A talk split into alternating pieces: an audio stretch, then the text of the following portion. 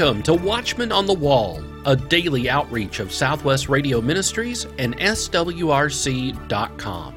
Today, we continue in our teaching series, Jewish Roots of Christianity, with Larry Stamm.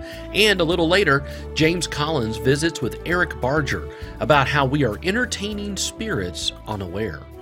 Our website, swrc.com, has over 900 items designed to educate and encourage you in your walk with Jesus. Books and DVDs, all at swrc.com. Your favorite authors and teachers helping bring clarity to the chaos. With free shipping on all orders over $100. swrc.com.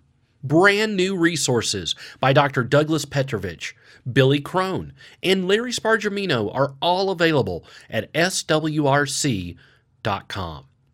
A Moment of Prophecy e newsletter is delivered to your inbox each week with messages from Dr. Larry Spargimino and the latest on new resources and conferences.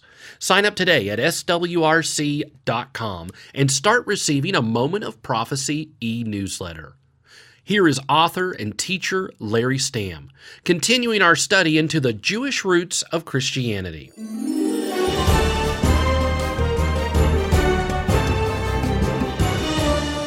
Shalom, friends. Larry Stamm here. So glad you're joining us as we continue our study in the Jewish roots of the Christian faith. We are currently doing a biblical survey of redemptive history from Genesis to Revelation.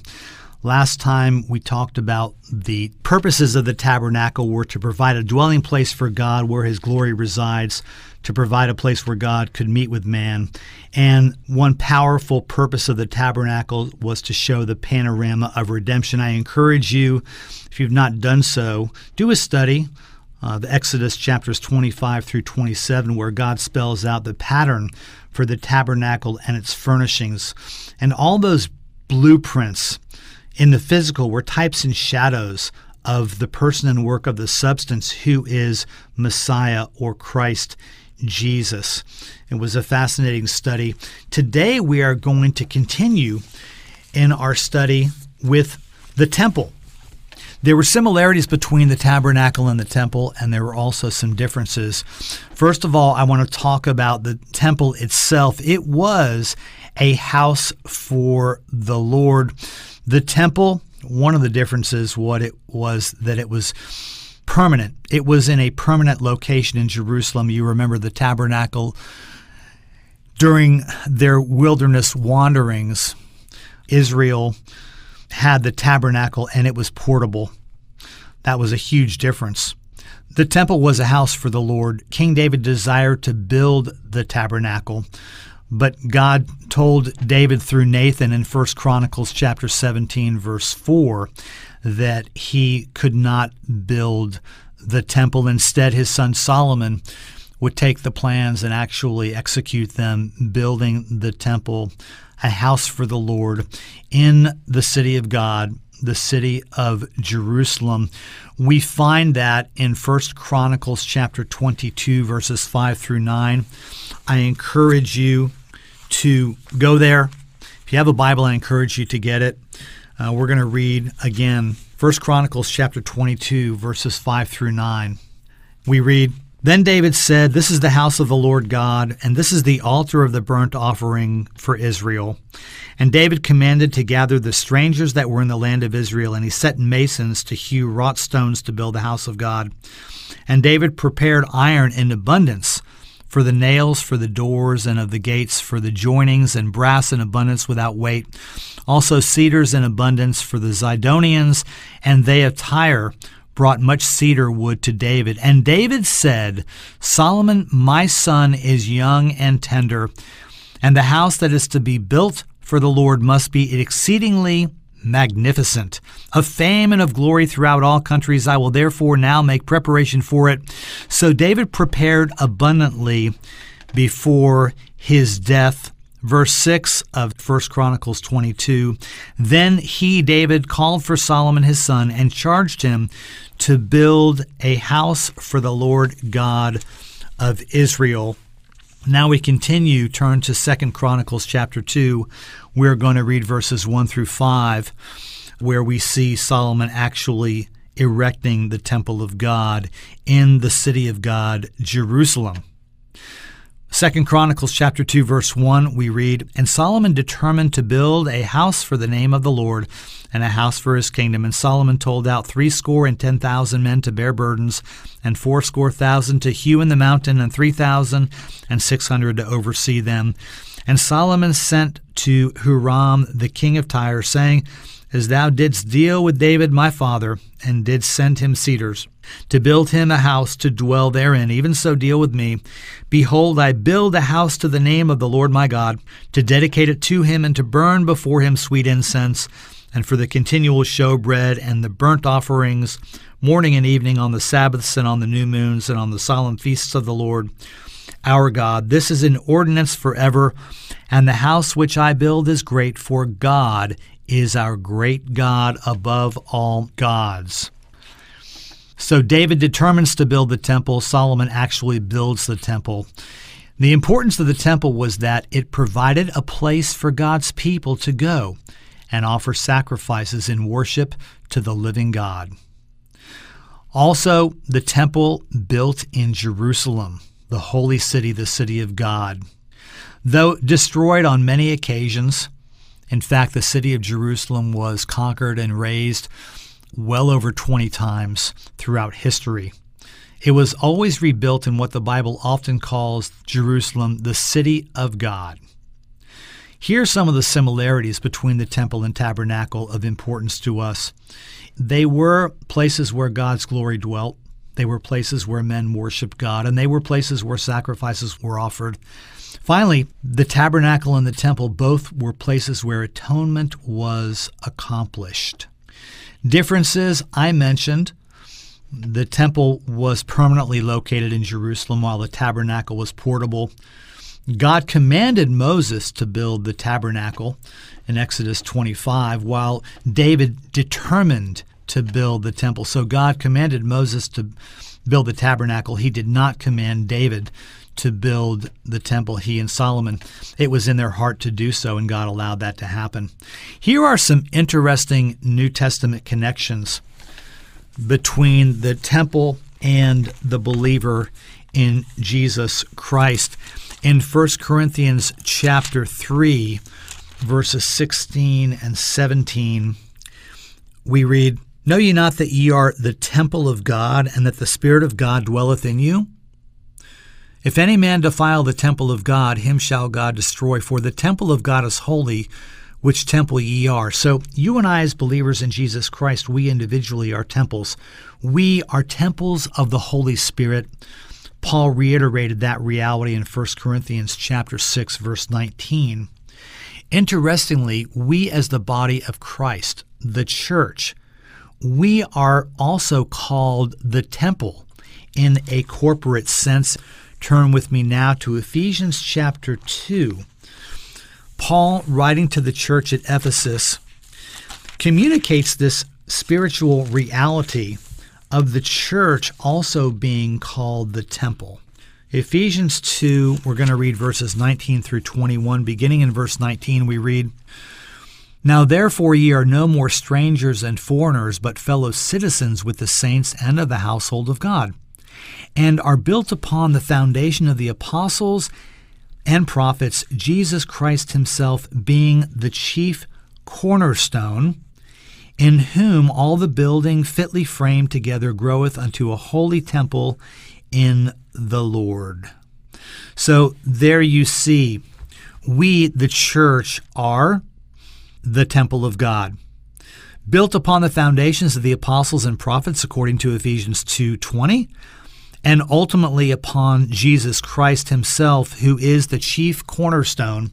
We also note in Psalm 118, Jesus is referred to in a prophetic sense as the chief cornerstone. Chief cornerstone is a reference to Messiah.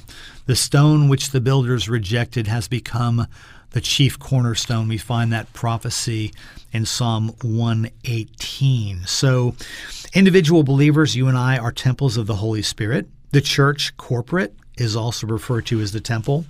Now we go to the book of Revelation and we find some interesting things about the tabernacle in heaven and God tabernacling with his people. You go to Revelation chapter 21, verses 3 and 4, we read these words about God tabernacling with his people. Revelation 21, verse 3, the Apostle John wrote, And I heard a great voice out of heaven saying, Behold, the tabernacle of God is with men, and he will dwell with them. And they shall be his people, and God himself shall be with them and be their God. And God shall wipe away all tears from their eyes. There shall be no more death, nor sorrow, nor crying, neither shall there be any more pain, for the former things are passed away. So we find in Revelation chapter 21 in glory God tabernacling with we, his people. There is also a temple in heaven. In Revelation chapter 3, verse 12, we read about that temple in heaven. Revelation 3, verse 12, the Word of God says, Him that overcometh will I make a pillar in the temple of my God, and he shall go no more out, and I will write upon him the name of my God, the name of the city of my God, which is the new Jerusalem, which cometh down out of heaven from my God, and I will write upon him my new name. There's the temple in heaven. In chapter 7, there is a reference to the temple Revelation 7, verse 15, the word says, Therefore are they before the throne of God and serve him day and night in his temple, and he that sitteth on the throne shall dwell among them. So there is a temple in heaven, a physical temple, in some way, shape, or form. There is a temple in heaven, but it's not a place nor is it a building. I misspoke. It's actually a person. And we find the reality of that person of the temple in Revelation 21, verse 22, where God reveals the true nature and reality of the temple in heaven. Check it out. Revelation chapter 21, verse 22. As John concludes writing the revelation of Jesus Christ in Revelation 21, verse 22, he writes, And I saw no temple therein, for the Lord God Almighty and the Lamb are the temple of it. I'll read that one more time. Revelation 21, verse 22. The Apostle John wrote, And I saw no temple therein in the New Jerusalem heaven. For the Lord God Almighty and the Lamb are the temple of it. So there is a temple in heaven and there's several places in Revelation that refer to the temple in heaven and God sitting on the throne in the temple. And yet, ultimately, it's not a place nor a building. It's a person, God Himself, which is kind of a fascinating study. So, there's a brief introduction to the temple and its relation to us as believers in Jesus Christ. I next want to segue into the feasts of Israel. As we discuss the feasts of Israel, I want you to know books have been written, many books the feasts of Israel are foundational to understanding types and shadows, and that they all were signposts. And in so many ways, they were saying in neon lights, this way to Messiah, this way to Messiah. They all point to the person and work of Yeshua HaMashiach, Jesus the Messiah. I want to start our introduction to the feasts of Israel, and we'll dig into them more in our next program. But I want you to turn to Leviticus chapter 23 as we begin our study on the feasts of Israel. Leviticus 23, we're going to begin reading in verses 1 and 2. And by the way, you may want to read all of Leviticus 23. That is really the chair passage where God institutes the feasts of Israel it's really the beginning point as you seek to study the feasts of Israel and how they relate to the person and work of the Messiah of Israel and the Savior of the world, Jesus. Leviticus 23, I'm going to read verses 1 and 2 as we begin our time and briefly introduce the feasts. Leviticus 23, verse 1, we read, And the Lord spake unto Moses, saying, Speak unto the children of Israel, and say unto them, Concerning the feasts of the Lord, which ye shall proclaim to be holy convocations, even these are my feasts. So, the feasts of Israel instituted by God here Leviticus 23, they were appointed times when Israel would meet with God. And they all point to the redemptive work of Messiah Jesus. And as I mentioned, in one sense, they were signposts that read this way to Messiah. Now, in verse 2 of Leviticus 23, the Lord spoke to Moses, saying, Speak to the children of Israel and say unto them, Concerning the feasts of the Lord, which ye shall proclaim to be holy convocations, even these are my feasts. That word feast there is the word moed, which literally means appointed times. So the feasts of the Lord, the Hebrew word is moed, literally means appointed times. Friends, the feasts of Israel were corporate quiet times for the people of God in ancient Israel. These feasts were times when the nation of Israel and the people of Israel would abrogate all of their daily responsibilities and duties, and they would stop. They would focus their attention on God, who He is, and what He had done for them. They would take time during these appointed feasts to worship God, to hear the Word of God, to confess their sins and seek forgiveness from God. These were corporate quiet times as followers of Jesus Christ during this age of grace, the church age. We are also commanded to meet together.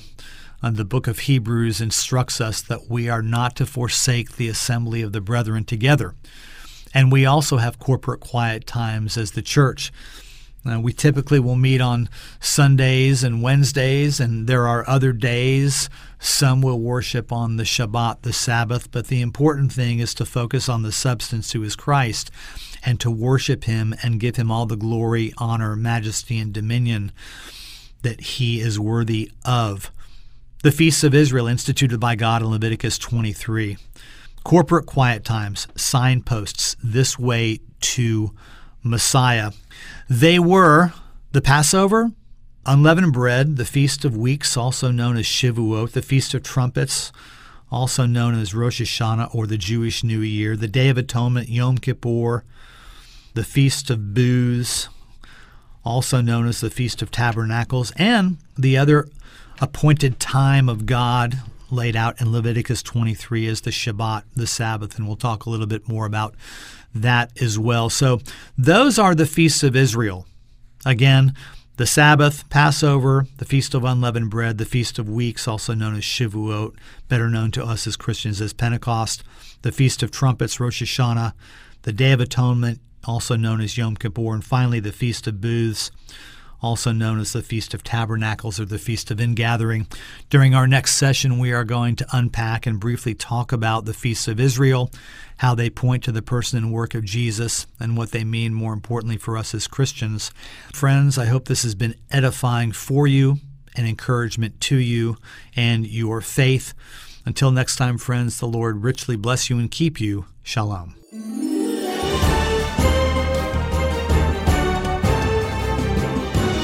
Larry Stamm's complete teaching series, Jewish Roots of Christianity, is available as a book, DVD series, and audio collection on CD. Order Jewish Roots of Christianity when you call 1 800 652 1144. That's 1 800 652 1144. You can always order online, swrc.com. Larry Stamm is one of the speakers at this weekend's mega conference in Tri Cities, Tennessee. Get all the information when you visit the events page of our website, swrc.com, or simply call 1 800 652 1144. Occult practices and psychic phenomena have captivated millions of people worldwide. Today, on A Moment of Prophecy, James Collins is joined by Eric Barger to discuss how we are entertaining spirits unaware.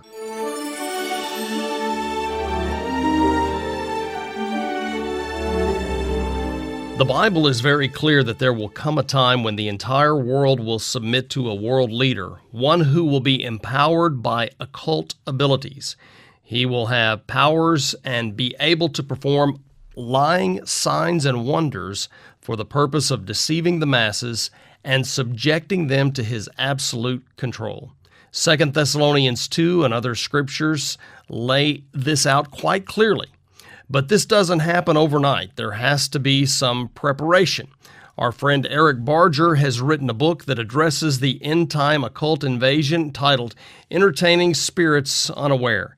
And Eric is with me today to talk about some of the forbidden practices that we see increasing today. Eric, welcome back to the Watchman on the Wall. Always my pleasure. Thank you. Eric, the second half of your book, Entertaining Spirits Unaware, focuses on these doorways to the devil. What are some of the ways the enemy is using to make the occult more mainstream today? I think one of the most powerful things that's been going on is the increase of the use of Ouija boards and tarot cards. This is happening by people who are not necessarily skilled practitioners in the world of the occult, but it's certainly a doorway into the world of the occult a Ouija board, of course, people would say, oh, well, the people that have their hands on it are actually manipulating the planchette or the cursor, if you will. And a lot of people have played with these things and realized that there was a third party involved. It just wasn't the two people sitting there at the table with their hands on the game. They realized that there was a third party giving answers. And so when this happens, some people are very, very captivated by it. They want to know more. They want to get more out of it some people are frightened by it. I hope the people that have tried this that are listening understand that you want to be frightened by this thing because this is something that is not a toy, even though it's sold by a toy maker and sold in places with toys. It is not something we should be messing with. That's just one of the ways. Tarot cards the same way. Learning to read tarot cards and turning them over in a particular order to know what they're going to tell us or what they tell us people just are deciding to open a door up to the occult. Whereas, as we've said before, and I've said on there with you before, brother, that only God knows the future. Only God knows what's about to happen or what is happening and what's going to happen either today or years from now. Only God knows. And if we put our trust in Him and follow His word and wait for Him then to give us direction, that is the only pure and true way to live your life. When I was a kid, the television show Bewitched was very popular. That show cleaned up witchcraft and put it in a very nice, pretty package. Today, it's much more subtle, isn't it? It really is. And at the same time, some of the inferences, especially on television, are subtle, but the motion pictures are just blatant, outright you know, world of the occult, embracing everything that happens. Everything supernatural you can imagine is being given through Hollywood, and it makes money. The biggest money makers in Hollywood, just go through the bookshelves in a library and begin to see, look at the top hundred books, and you have supernatural themes again and again and again and again. And the same is true, of course, as everything that's being produced in video media. I'm speaking with Eric Barger about his best selling book, Entertaining Spirits Unaware. You can get a copy right now by calling 1 800 652 1144, or you can order online at swrc.com. Eric, in the book, you devote a chapter to Halloween. Halloween is not a harmless celebration, is it? No, it isn't. Pretty hard to convince your kids of that when everybody else around them, all the other kids in the neighborhood or at school, are talking about it and they're going to go out trick or treating. Well, trick or treating was an occult practice. I mean, it's something that gave homage to the witch doctors, if you will, in ancient England, to those who were the high priests. And so it is a very dark day. In fact, I tell people there's only one good reason that I would look at at October 31st in a positive way, and that's the fact that my dad was born that day, and look what he had. But that's a whole other story. and so, witchcraft itself is promoted. It is a day about contacting and mourning the dead, and it's about the worship of ancestors. What could be further from the pure and true worship of God through His Son Jesus Christ than what Halloween is all about?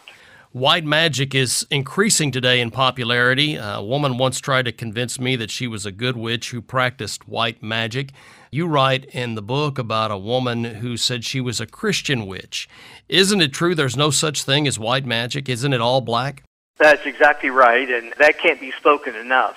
It is all all black, and even occultists, if they're honest about this, will tell you that. Most Satanists, for example, would disagree with witches about a lot of philosophy and a lot of religious things, and witches would do the same. But the Satanists will tell you that there's no such thing as white magic. They'll say it very clearly, and that may be the only thing that we'd be in harmony with them about, but that's very true. I want to talk for a minute about necromancy. You mentioned necromancy in a previous program that we did together. How does the belief in reincarnation fit into that demonic practice? As far as it fitting directly into it, they're really two different things. The idea that you will come back in a human form, of course, that's very Americanized. Transmigration comes from Hinduism, it's the idea that if you have bad karma, that's their words, not mine, and you'll come back as something less. You'll come back as a bug or a fragment of disease or something uh, something different than human. In Western context, reincarnation is you know it's amazing how people have these dreams that they were a prince or a princess in a former lifetime and so on. Necromancy and, and reincarnation, all these things do work together, no doubt about it. If you can be brought to believe that you'll come back in another life form, then you have immediately given up on what the scripture says. Hebrews 9:27 is very clear. Man is appointed once to die and then the judgment. You can't mix the two. Christian reincarnationists, again, talk about the mixing of terms, would be like saying Christian pornography because these two things are mutually exclusive biblical things don't mix and don't match with the world of the occult. God is very clear about it. And again, we'll give the passage, Deuteronomy chapter 18, verses 9 through 13, is a great reference point to begin a study about this. And of course, we outline that in the book Entertaining Spirits Unaware in uh, a lot of depth, actually. Well, it's true that occult practices and psychic phenomena have captivated millions of people worldwide, even in our age of technological and scientific advances. We look for this trend to continue as we approach the end of this age. This is James Collins reminding you that the testimony of Jesus is the spirit of prophecy. Today, our featured resource is Larry Stamm's complete teaching series, Jewish Roots of Christianity, which is available as a book, DVD series, and audio collection on CD. Order Jewish Roots of Christianity when you call 1 800 652 1144. That's 1 800 652 1144. You can always order online swrc.com. That's swrc.com. Tomorrow, Billy Crone looks at the great COVID deception. Be sure to tune in on your favorite radio station or by subscribing to our daily Watchman on the Wall podcast. Watchman on the Wall is a production of Southwest Radio Ministries and is supported by faithful listeners like you. Visit swrc.com. That's swrc.com.